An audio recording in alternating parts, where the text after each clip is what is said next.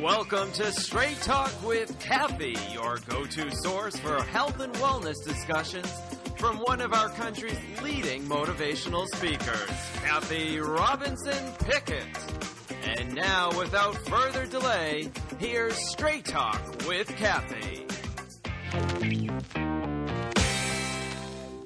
Hi, everybody. Welcome to Straight Talk with Cathy. I'm your host, Cathy Robinson Pickett, and I'm a woman with something to say.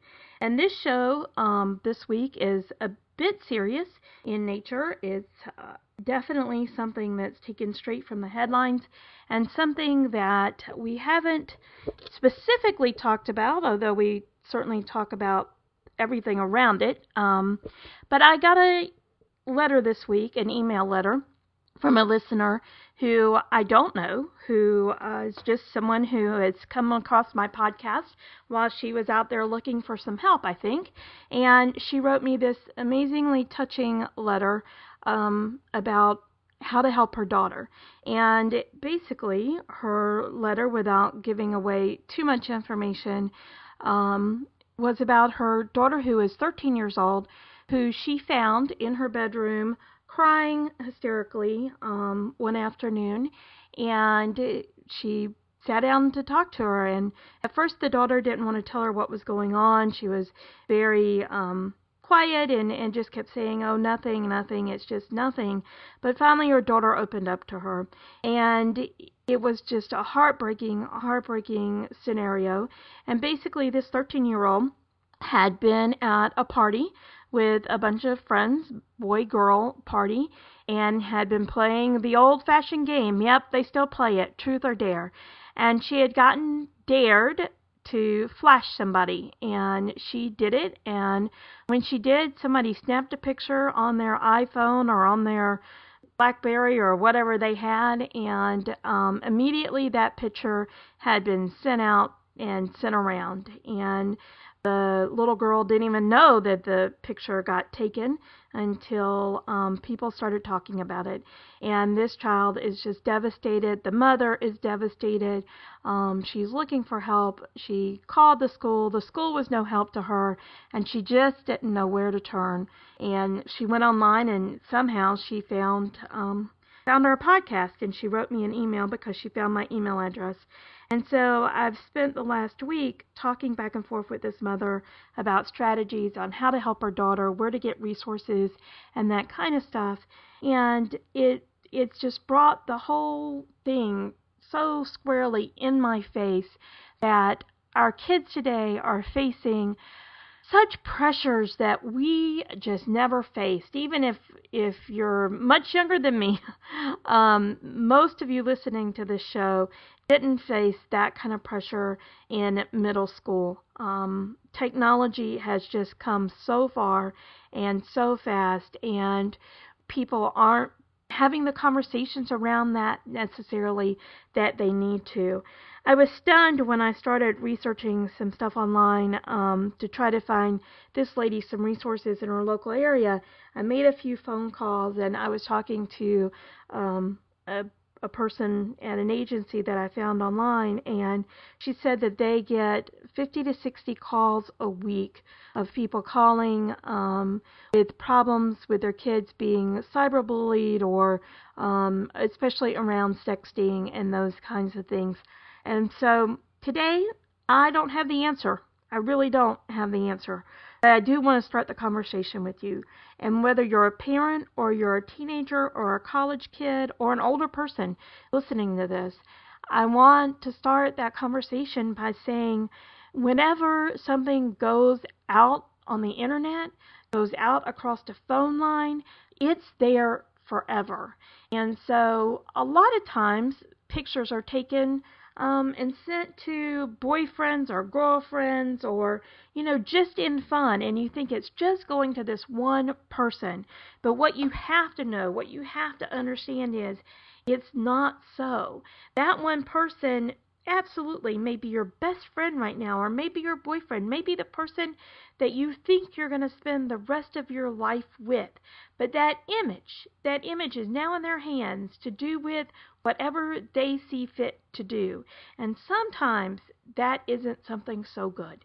And um, I've certainly have had older friends who have had um, old videos and old snapshot pictures come back to haunt them in some way or another, but not like this can, because this can be sent so quickly to so many people and and just not sexual things either um we're talking you know words we're talking, you know, um, emails, things that you may say to people when you're in distress um, that can be turned around and used against you. So I want to caution everyone, no matter what your age is, that before you hit send on any electronic device that you think, would this affect my potential of getting a job someday? If someone saw this, if an employer saw this, could this affect my getting into college? Could this affect my kids if it came back um, later on in life and was put out there? Think that through before you hit send on any device. Now, for those of you that have kids and those kids are in middle school, high school, college, how do you have the conversation about that? I think you have that conversation just like you have any other conversation. I think you sit down with them and say, listen, this has been in the news a lot. We've had five suicides, five in the last uh, six weeks, eight weeks um, that have been in national news headlines that I could find where kids had had pictures and stuff taken of them in sexual acts and those things being held against them later on. And so those conversations just have to start happening with your kids about what it means, what the responsibility is with using electronic devices, and what is consent. That conversation needs to go much further. What is consent? What is consent about using pictures or emails or text? If somebody sends that to you personally, um, they're not saying that you can send that to the whole world. If you get something someone sends you and you think this could hurt them in some way, deleting it, having a conversation with them, those are the kinds of conversations we need to be having with each other about how to do that and how it should happen. But this is a much bigger problem. It's absolutely a problem that um, can't be done with in one single conversation.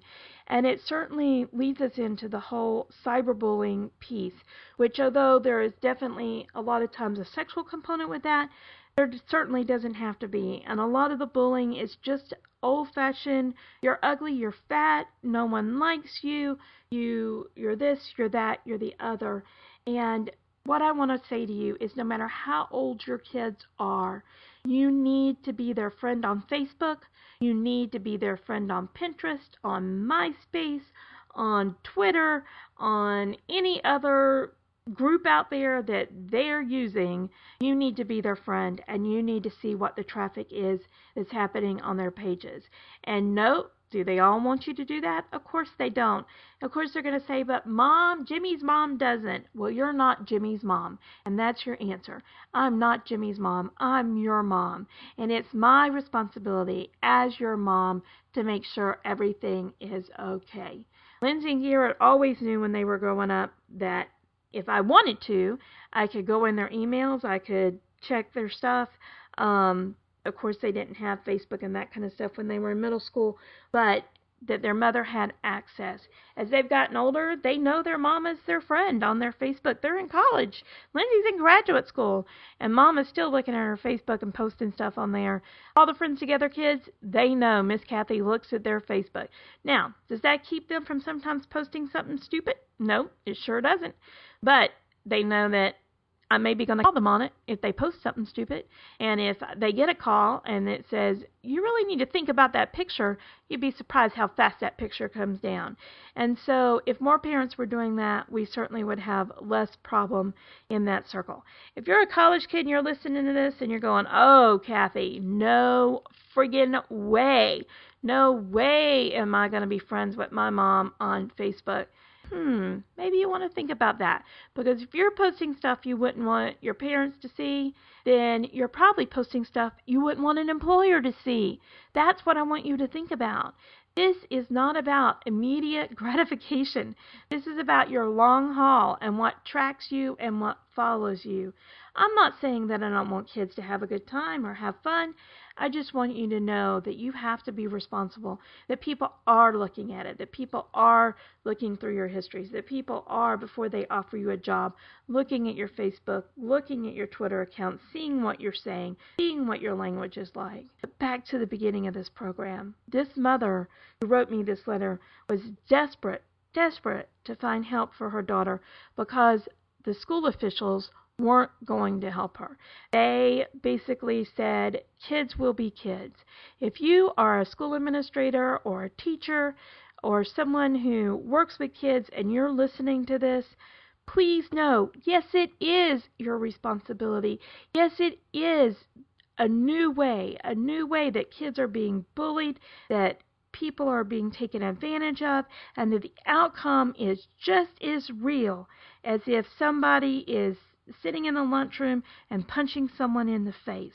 There's no difference.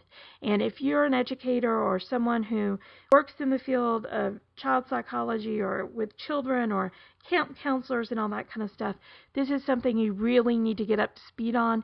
You need to find out what your resources are in your community. You need to be having educational programs directed for your teachers for them to be able to talk to your students. I know I know it's all about testing these days. I happen to be recording this during FCAT week in Florida, so I know the pressure is on, but I know, I know that lives of our kids are in the balance with this. And so this is a conversation that has to happen. If you're a parent listening to this right now, there are tons of resources out there.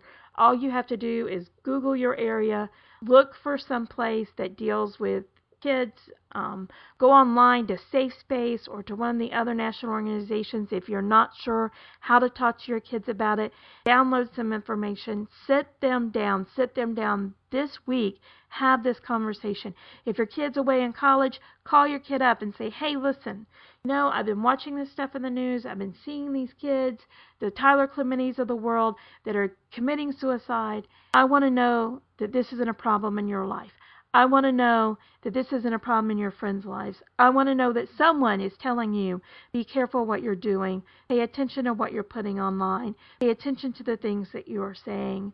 So I know that it's a difficult conversation to have because we want our kids to have space. We do, and we want them to fly and we want them to be on their own. But this is this is something we've got to do. Um, your local school boards, if you have a child in school, please bring it up to your administration. Ask them what they're doing in your schools to educate your kids about internet safety, about sexting, about texting inappropriate things. We all know it's happening. We all know the kids have the internet. We all know they have the digital technology. So if we don't instill those values in them and those boundaries, nobody else is going to do that. So until next time, be the boss of your brain.